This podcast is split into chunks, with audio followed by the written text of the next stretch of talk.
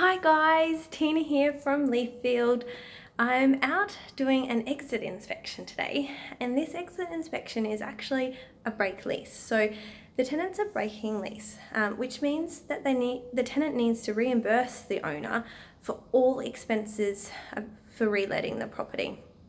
They also have to continue to pay the rent um, until a suitable tenant is found. And what that means for you as owners, a suitable tenant is you've got to approve that tenant um, for, for them to go in. They just can't find someone off Gumtree or anything like that. They still have to go through all the processes of being approved.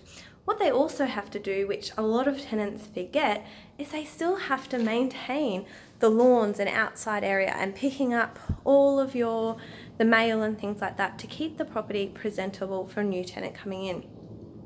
Even though I'm inspecting this property now, if it takes us a few weeks to relet it, because um, it is out at um, out a bit, um, the tenants do have to do a freshen up clean.